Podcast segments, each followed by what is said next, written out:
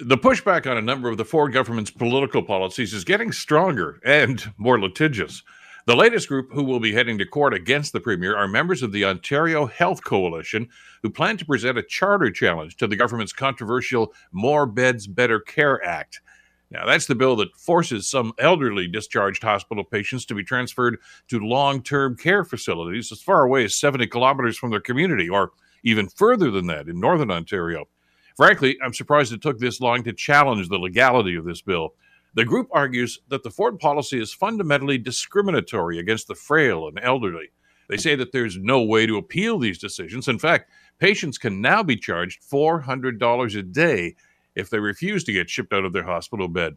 There's a lot to unpack here in this challenge, including the assertion by many advocates for elderly patients that all the government's really doing is offloading the hospital overcrowding crisis onto long term care facilities who are equally ill equipped to handle the crisis. It remains to be seen if this charter challenge is going to be successful or if the Premier will once again try to invoke the notwithstanding clause to make his problems disappear. Either way, it seems that the Premier's praise and his promise to listen to the people well, it makes you wonder, really, doesn't it? Just what people is he listening to? I'm Bill Kelly.